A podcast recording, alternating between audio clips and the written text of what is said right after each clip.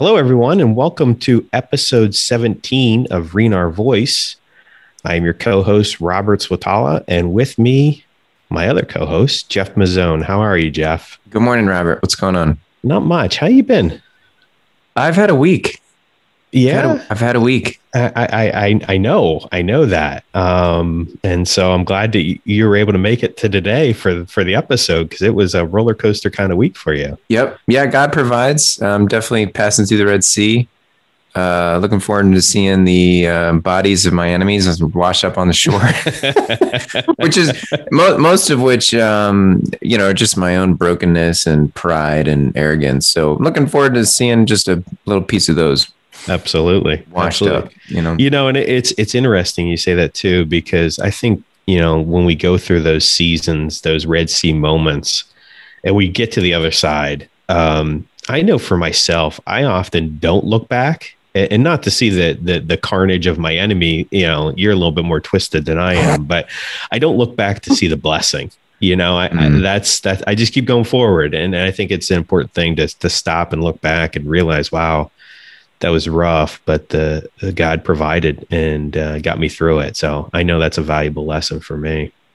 Yeah, you know, I I generally, um, when it comes to the Lord moving me forward, I'm kind of like a horse that has to get beaten over the head in order to, you know, just the stubbornness of it all, but also just needing clear direction. And I often, in looking back at the blessings, that that often is the pattern that the Lord continues to um, bring me through, but I often do it kicking and screaming. And um, maybe one day I will learn to just uh, let abandonment be, you know, that true compass to kind of guide me through whatever's going on. So, yeah. Well, I'm glad you're here, because I couldn't do this without you. So um, it wouldn't be the same. So I'm glad, I'm glad we're together, and, and we got a really, really uh, special treat. This is what we would call a special, a special edition, right? Special, special feature, special yep. feature. Yeah. And I've been, I've been waiting to see which adjective you're going to use I, I to know, describe. I know. I, I gotta stop using excited. I mean, I, I, I don't know what that, that's just, it's hard for me to verbalize my, today's big. Today we have your yeah, site supervisor. So. I, I know. So a lot of pressure. Uh, this, this is a big one. I mean, this could make or break my next fifteen weeks and beyond. So uh, I gotta be, I gotta be really good here. You might be um, passing through the Red Sea after this, my friend. Yeah, exactly. Um, so yeah, we have uh, today a special feature, um, and it's a delight for me and an honor for me to be able to introduce my site supervisor, and uh, it is Anna Zaccardo. And Anna Zaccardo is the owner of Living Free Southern Tier Mental Health Counseling, P L L C. Living Free is a Christian counseling center with locations in Falconer and Endicott, New York. Living Free has successfully worked with numerous families and individuals of all ages to successfully achieve healthy living. This is accomplished through a partnership between the therapist, clients, and their creator. This partnership is designed to identify and apply scriptural principles established by the creator, designer, for a powerful healing and living, healthy living. Anna has over twenty-five years of experience as a Christian therapist, educator, and administrator. She is known for understanding issues concerning the family, including depression, grief and loss, early childhood development, marriage and family, life-workplace balance, domestic violence, and child abuse. Her broad range of experience has provided an effective foundation for working with issues in young children, adolescents, and adults. Anna is a nationally certified counselor and licensed in both Connecticut and New York State. She is a certified rape crisis counselor and has also been trained by the National Children's Advocacy Center as a child forensic interviewer for multidisciplinary child abuse investigative teams. She graduated from Geneva College in Beaver Falls, P A, with a degree in psychology, and then earned her master's degree in counseling from Western Connecticut State University. And she has been in private practice for fifteen years. Anna resides with her husband and six children in Lakewood, New York. And it is a great honor for me to introduce and welcome Anna Zaccardo to our episode. Thank you. It's good to be here. Yeah, thanks for your willingness to spend some time with us, and and I guess, as Jeff would say, willingness to bring me on, because that's probably as Jeff would say, quite the gamble. So, um, you know, so thank you for that. Um, so, so we're going to go ahead and get started with this right away. Uh, and really what we wanted to, to kind of focus a lot of this conversation on is, is on the concept of trauma and, and really looking at that from a Christian perspective. And so, if you could, could you share a little bit how you became interested in trauma therapy? And for those of our listeners that may be interested in dealing with trauma and trauma therapy, uh, any type of specialized training or certifications that you would recommend uh, through some of your experience uh, in dealing with this topic? Mm-hmm. Yeah, looking back, I can see God planting the seeds of my path, you know, way way back to childhood. Um, and in, in hindsight, you know, one of the things that you do in trauma training is a family genealogy, and you take a look at where your family's been generationally. So it's interesting because I had started doing that before it was a thing uh, in the early eighties as part of a school project. And we were um, encouraged to do public speaking, and we had to create our own topic and research it and then present it to the class. And so I'd been reading a book at the time, uh, and it was a, a true story of a child's journey through child abuse, and I was very struck by it. So I was curious if there was any research out there. So I, you know, back at that in that day, you didn't have online resources, so you actually had to go to the library and, you know, dig up books. And Um, but I put together the, the presentation, and it got such a reaction from the class and the teacher. I got sent to um, a, a liberal arts competition, and, and I got to present it there. And so that was very striking to me, and that was my senior year. That summer after graduation, I worked at a Christian camp, and one of the weeks we had uh, disadvantaged kids from the city that were sent to the camp Uh, for a week just to learn about Christ and, and get a country experience. Some of them had never seen deer before um, or huge trees or more than a couple of trees in one place. So it was really interesting from that perspective. But I'd go around and say goodnight to all of the kids, and they started telling me their stories of abuse. And I was really distressed about it and went to the director of the camp at the time and said, well, there must be something that we can do. Who do we tell about this? We can't send them back. And at the time, there was no um, consistent avenues for reporting. And even if it was reported, there wasn't much that was done about it. And so that made quite an impact on me. At the time, you know, you pray for them, which is not nothing. But it, it planted seeds for me that years later, when I ended up in Connecticut, I worked with Um, Child Protective Services to develop a curriculum for identifying child abuse and reporting it. And they then hired the organization that I was running at the time to go around and train professionals in the area for understanding it, for identifying it, who to call, how to get a consult. Um, so it, it really was something that started very young, and then God grew and developed it over the years. Currently, I work at um, Living Free, and started that that practice in Endicott, New York, back in, I think it was two thousand two, um, and then became incorporated as I had other counselors that joined me. Um, and I was able to pull on experience that I had after graduating with my master's at Silver Hill Hospital in New Canaan, Connecticut. And we they have multiple um, disciplines there. You, you could work with um, depression, you could work at the acute care unit, you could work at outpatient. And it, so they had different tracks for different um, for different issues. And I had an opportunity to choose between working with depression or working with trauma. And I it was very striking to me at the time, because I remember praying about it and asking God what he thought. And I got a very clear message that I should pick the more difficult path. And they were it was it was known to be a very difficult track. And there was not as much known about trauma, you know, thirty, thirty-five years ago. So we were really learning as we went along, and it's just amazing to me to see how the research since then has been so helpful in understanding how to deal with people who have been through situations that deeply affect your ability to relate and to cope. And right down to your spirituality. Um, so it's gratifying to do this kind of work, but it's difficult too, right? Because you're you're constantly hearing people's stories and um, walking with them through some of those dark places. So training for trauma, there's several different ones out there. Um, I've gotten my C C T P, which is the Certified Clinical Trauma Professional, um, through PESI, and I also got my um, C C, um, C C A T P, which is the Clinical Certified Anxiety Trauma uh, Professional. And both of those work with new information on neurobiology and brain science and ways that you can take pictures of the brain and see where areas are lighting up, what's affected, um, what a normal brain structure looks like versus a brain structure that's been affected by trauma.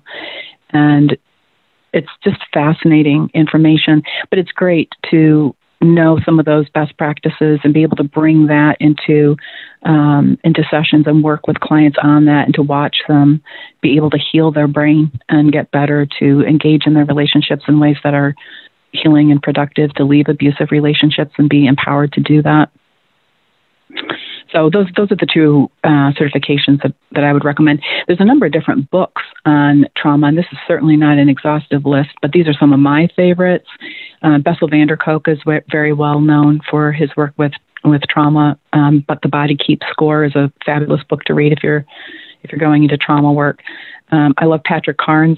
He's done some amazing work on um, the addiction of pornography, which they're now recognizing is one coping method for dealing with trauma. Um, but The Betrayal Bond is a great book. Um, they have a an evaluation in there that people can fill out, and it lets you know which uh, which of the eight areas of trauma coping you score high in. And it's it gives not just education on that type of coping and where it comes from and why it's effective to survive. It's not great for thriving, but it's it's good for survival.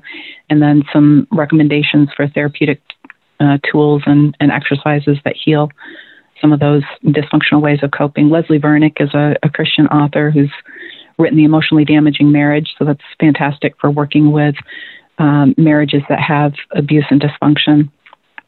And Dale Allender, Um, he wrote Cry of the Soul and Wounded Heart. Again, gives a really fabulous perspective on um, understanding trauma from a Christian perspective.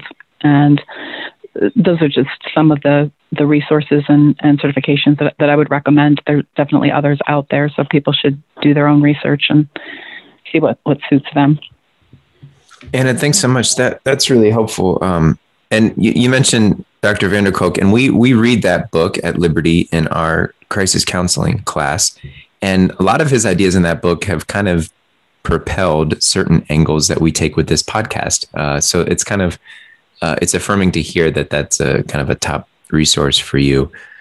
Uh, also, just hearing you share just kind of the earlier days of you getting into this side of the profession.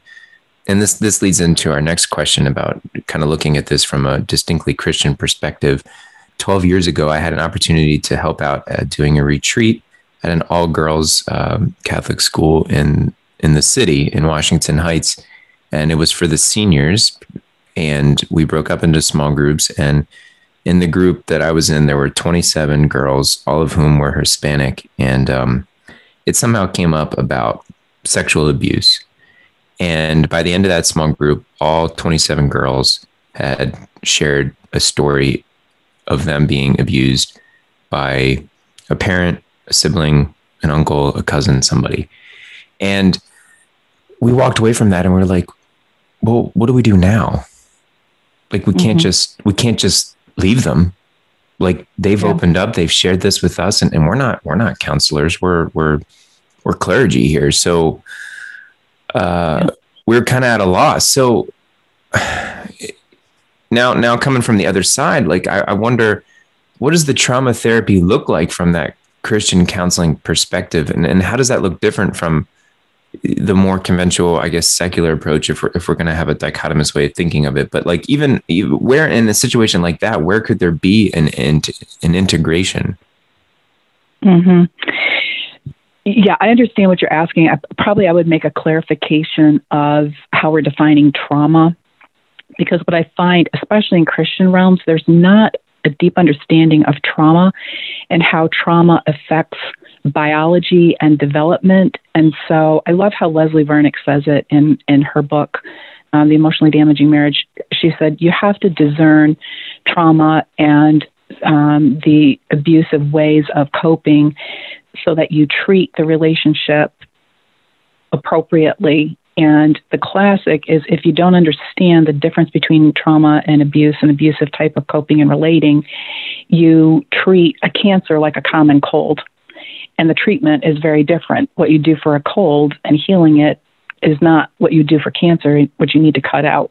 So I, I would define trauma as um, intensely distressing life experiences that affect us really holistically, physically, emotionally, spiritually, mentally, in ways that disrupt, disrupts our sense of safety and or our connection. We're hardwired for belonging and meaning. So we're always seeking that connection. And when we've had either situational or relational experiences that put that at risk, either dramatically in a one-time situation, which we would call big T trauma, or uh low level, but consistently over time, which is called little T trauma, it really affects our ability to um, to relate and to have a, a healthy understanding of ourselves, of uh, divine being, God, a creator, of relationship with other people. Um, Bessel van der Kolk describes it, and you, you've read it in his book, that it leaves traces, large or small, in our mind, our emotions. That, you know, it affects our capacity for joy and intimacy, our biology, our immunity. So all of those things are affected by trauma. And when somebody's wounded and the wound hasn't been healed, the behavior that comes out of the wound is unique and distinctly different from just any other kind of behavior at its core. So I would say like motive. But the behaviors can look similar to any other behavior on the surface. So if you can't get underneath when you're doing Uh, therapeutic assessment and determine that trauma is present, you can actually make the problem worse by treating it like a common cold rather than recognizing that there's something more problematic going on. So being trained in trauma is really helpful. I, I recommend it for every therapist. You may not specialize in trauma. That might be not be the um, the group that you want to work with, but then you would want to be able to assess when it's present so that you can either refer or know how to treat it, you know, that, that differential diagnosis, because the, the treatment, of course, matters. Um, so, so in defining trauma as different than just, you know, challenges and trials in life, the treatment is different somewhat from the start. And then understanding from a Christian perspective that God designed us in a certain way to function perfectly before the fall. And so we know the story of Adam and Eve if we come from a Christian family or if we've been to church, but really understanding what that looks like in your office when you're meeting people and doing assessments and uh, being able to engage with clients in a storytelling way. Um, because we're, we're wired for meaning. So the fact is we're always looking for that connection and then talking to ourselves about our experiences and trying to, you know, connect those dots in a way that has meaning.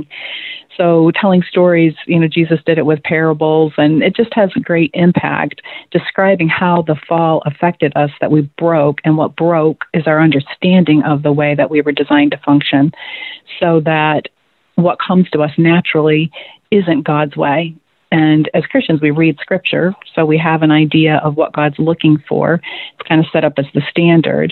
And in that brokenness, we try to accomplish God's will in our way. And the, the greater tragedy of it is we don't know that. The way we find out is when we continue doing our way and God allows it to melt down.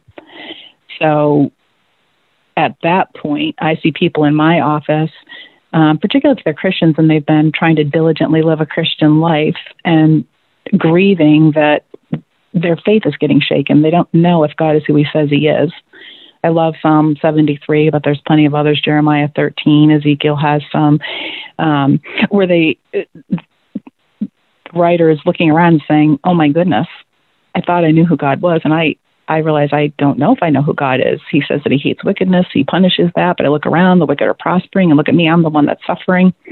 Psalm seventy-three is, is great because there's humor in it, too, when he describes going into the um, into the temple of the Lord, and he has this conversation with God, and he gets his epiphany moment, and he says, oh, my goodness, I was like a wild animal, a beast. I just didn't know what I didn't know. Turns out their feet are on slippery ground. God's letting their way work for them, but it's not letting my way work. And so now I, I'm open to looking and seeing and experiencing things differently. I love a lot of Brene Brown's work, and she will frequently write in her books, my breakdown, cross it out, spiritual awakening, because when we're thoroughly convinced that our way doesn't work, it's the only time that we're really, really open and willing to hear something different and be capable of trying it. Uh, so it's great when you see people at the lowest of the low to be able to encourage them with that. This feels to you like the worst thing in the world, but I'm telling you, this is the best thing in the world. And in time, you'll have that experience. It's not where we start, right? So I, I also tell people that the truth will set you free, but first it'll make you miserable, so that they can engage in that therapeutic frustration, because trying to wrangle out, okay, so I'm I'm broken. I don't naturally understand the way that God designed things to work. Uh, you can't know what you don't know, so now what? Codependency has a lot of different definitions, but I've kind of coined my own that I like to use from a Christian perspective, which is that when we broke, we cope around God's way and lean into our own. And only when that brokenness is revealed are we able to do the, the true work of healing. So beginning that process with clients and creating that collaboration and teaching them how Scripture describes the way that we're created in God's image, and that we're one person with four facets. Love the Lord your God with your whole heart, soul, mind, and strength. You know, physical, emotional, spiritual, and mental. And then being able to take a look personally at how I function and cope different than how it was designed to be, because we're born sinners. So we're already broken. We don't have that point of comparison. Oh, it was great, and then I broke, and now it's terrible, and so I have a sense of what I'm getting back to. We don't have a sense of that. What comes to us naturally is the brokenness. So learning how God designed it to be, taking a look at Scripture, And and for a Christian therapist, just believing God's word is living and active. And that's a really powerful claim. But I get to see it front row seat all the time. So it's really just a, an exciting journey to watch that transformation.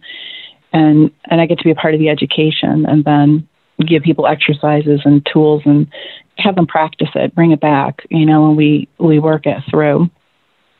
Anna, that, that is so, so good. Uh, it, me and Jeff, and I know you can't see us, but we're we're writing back and forth in the little chat window.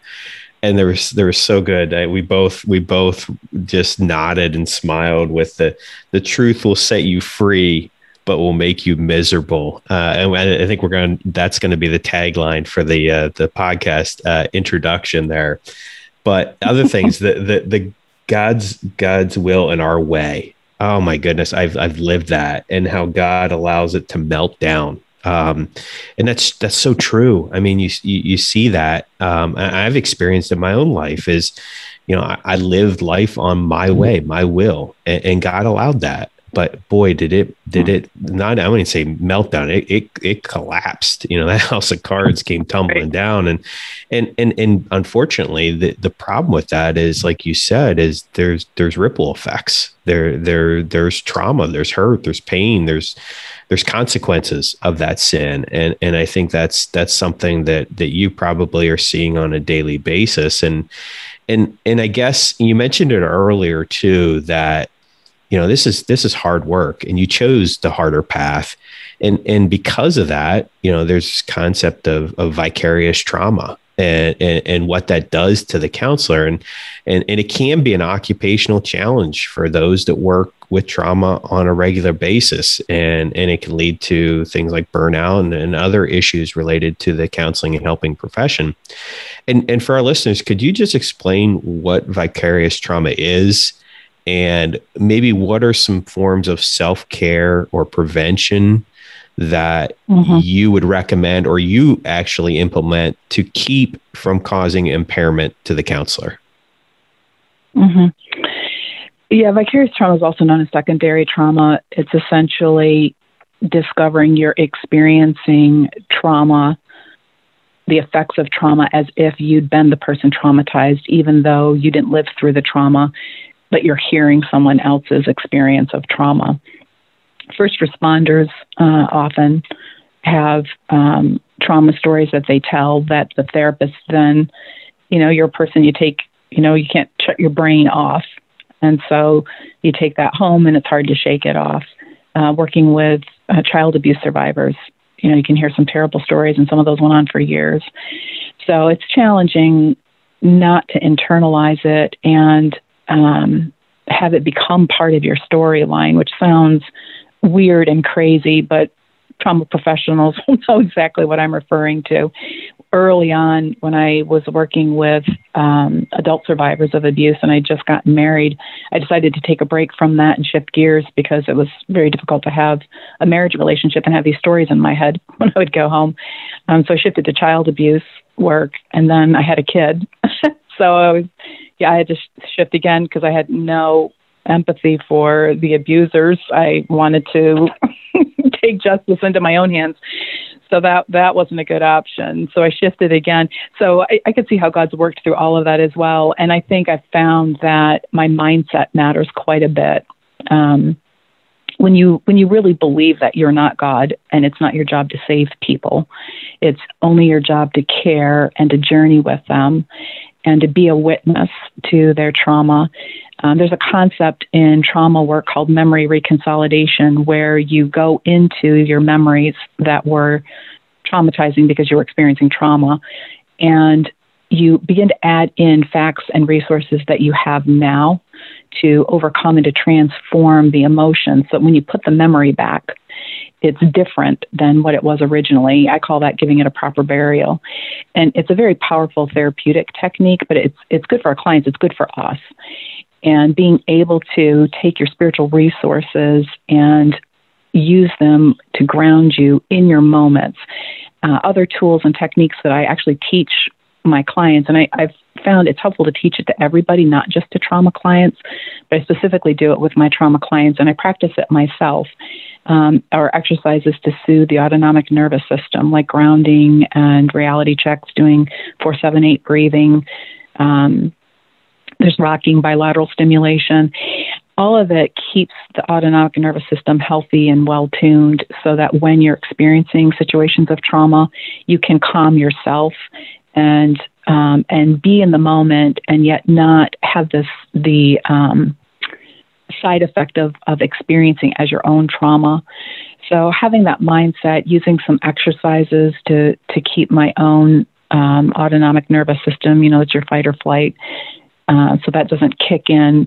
And then I think just having a sense of what's a good balance for you, even though I'm a trauma specialist and I do a lot of trauma work, I don't have a full caseload of trauma, and I don't Uh, I only will take so many trauma cases on any given day, just to pace myself, to have a sense of what I can handle.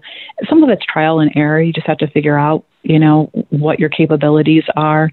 Um, I think other huge things is doing things that that renew you and rejuvenate you, um, from relationship with God to relationship with, with other people that are healthy in your life. Um You know, having your own supervision, just having places where you can talk about some of the experiences and, and just get that emotional support is huge. In my organization, we do peer supervision where um, our clients all sign releases that we can talk, not sharing their confidences, but just sort of generically sharing some of our personal experience and reaction to stories and getting some of that help and support, so that we can keep our spirituality healthy, keep our emotionality healthy, healthy our mindset. And if I could, uh, something you said there about just memories and and visiting the emotions and then going back to the memories. Is there an intersection here for uh, the prayerful healing of memories? Where where can that parallel? Where does that join in? Uh, kind of that theophostic uh, prayer, working through the, the pain and, and letting the light and truth come in. How does that coincide with with the therapeutic uh, angle as well? Mm-hmm. this isn't exactly what you're a- asking me, but I'm going to kind of add this into the answer. In trauma, what you find is, and in Christian therapy, you're also going to encounter people who've been spiritually abused. So I take a very um, direct and I'll say cautious approach to prayer. Not that I don't believe it's not necessary or powerful, but I will say to people there are certain things that praying harder doesn't make better.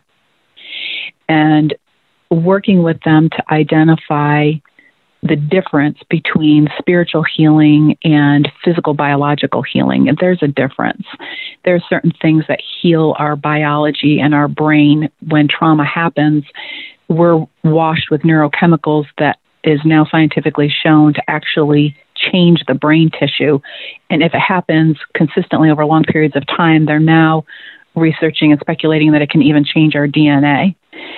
What we also know is that we can do exercises, make choices, engage in relationships in intentional ways that heal us and that actually also can change our D N A. So they're doing research now to show, for example, alcoholics that pass down, um, I'll say like faulty D N A to their to their children, where they're missing certain receptor sites in the brain that sets them up to also be an alcoholic. Not that every child of an alcoholic also becomes an alcoholic.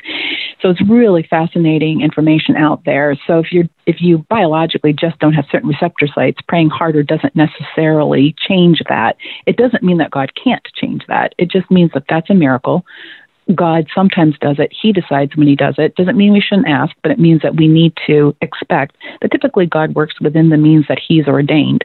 So knowing how things are designed to work and developmentally grow, how that gets affected by trauma and other experiences, figuring out how to heal that in an organic way is really crucial. And I think primary, and prayer is a part of that. So appealing to a supernatural God who promises to transform us, but he chooses how he transforms, and we, we don't have that control over the outcomes. We just control our input. Uh, so having some of that mentality coming into both the diagnosis and the treatment planning, and then working out with clients that process of healing. I've seen God do some supernatural things that I just didn't see coming, where I'll assess someone, I'll see narcissism as a result of not getting narcissistic needs met in childhood, and say, well, this is going to be a long journey. And they'll show up to a session, the next session sometimes, sometimes a couple sessions down the road, and they get this epiphany that I never could have given them in a million years. And it's clearly God working. And I have other people that have so much promise when they come in, but it ends up being a really long, grueling journey. So I've learned not to put my Uh, perceptions or wants or desires in God's way. And it doesn't mean I don't have them. So it's important to know, you know, that I've got my own um, perceptions and my own desires, and, and then to hold them kind of loosely, do what God's trained me to do, and then wait and see what he does and work with, you know, what I'm actually seeing in my office. Um, So, so theophostic prayer, I think, has a place, but I I get concerned when I see people, because I have clients that will come in and do this. They'll come in, and then instead of actually engaging the biological, developmental, organic healing process, they want to interrupt that and go off to uh, um, a conference on theophostic prayer, or you know, some some other kind of prayer intercessory healing, and um, and and actually, it's a way of avoiding the true healing. So, in and of themselves, any of those groups potentially have some excellent pieces to them, but broken people in broken places can do some unhealthy things with it as well. So I approached the question kind of cautiously and wanted to give some clarification uh, from from my perspective and my experience. You know, it's a collaborative thing. It's not, you know, one apart from another. Robert, you are in good hands, my friend. Wow. I, I know. I don't want you to be jealous, but I'm I'm very fortunate and lucky to to to be able to spend some time over the next uh, several months uh, learning from Anna. And uh, Anna, that was so good. That was such good stuff, and I I, I appreciate and uh, you taking the time to sit with us and and our listeners, and just to share your experience, your knowledge. Um, what what you've seen over over your career. Um, it's a it's a it's a real treat. So and, and a mm-hmm. gift. So thank you, Anna, for for just being with us today. Thank you. Thank you. And, and I'm I'm looking forward to getting started uh, with you and Jeff. I'll keep you posted on uh, on on all the great boy oh boy nuggets that I get to to to absorb. So listen, don't be jealous. You, don't be jealous. All, it's okay. It's okay. We, you know, I kind of want to move way upstate, uh, except for the fact that y'all are living in the Hibernian winterlands of the Southern Tier, and my my poor Hispanic wife can't take any more winter than she already's got. So, boy. You know, and it's interesting too, because, you know, obviously in the Southern Tier, it's definitely not as more populated or as much populated as where you're at. And the the options, I would say, are very limited. So when I was looking to go into my practicum and internship, um, I was worried. And uh, once again, God just orchestrated events and and uh, and, and brought Anna to to, to my to my mind and, and, and the, the information. And, and here we are. So I'm very thankful for that and thankful and really excited to get started. Um, and, and for everything you shared today, uh, we greatly appreciate it. Thank you. So Jeff, we have uh, a, a couple more guests slated uh, coming up for the podcast. Uh, do you just want to share a couple little in- information on uh, who's coming up? Yeah, real quick. We've we've been talking about this. Um, we have Janae Spencer coming on. Uh, she's a practitioner up in the Boston area. We're going to be talking about biofeedback. We're having uh, Liberty's own residential professor, Doctor John Thomas, come on to talk about um, sex addiction therapy. And you don't even know about this. Uh-oh. You ready? Okay. We are also going to be interviewing our very own Robert Swatala. Oh, I didn't know about that. How did I not know about that? It's coming. All right. All right. Well, uh, we'll make it to probably episode nineteen and then they'll have that'll, to cancel. That'll be uh, yeah. Hit the cancel button. That's that's on the agenda. All right. That sounds great. I'm excited. Uh, Anna, once again, thank you so much for being with us. I want to thank Jeff for, for coming along for the ride and also all of our listeners. Uh, I hope you enjoyed this episode. Make sure to check us out on all the podcast platforms, iTunes, Google Play, uh, Pod, Podbeam, whatever you use. Check us out. And um, and we'll hear, uh, you'll get to hear from us real soon. Thanks, everybody. God bless and have a wonderful day.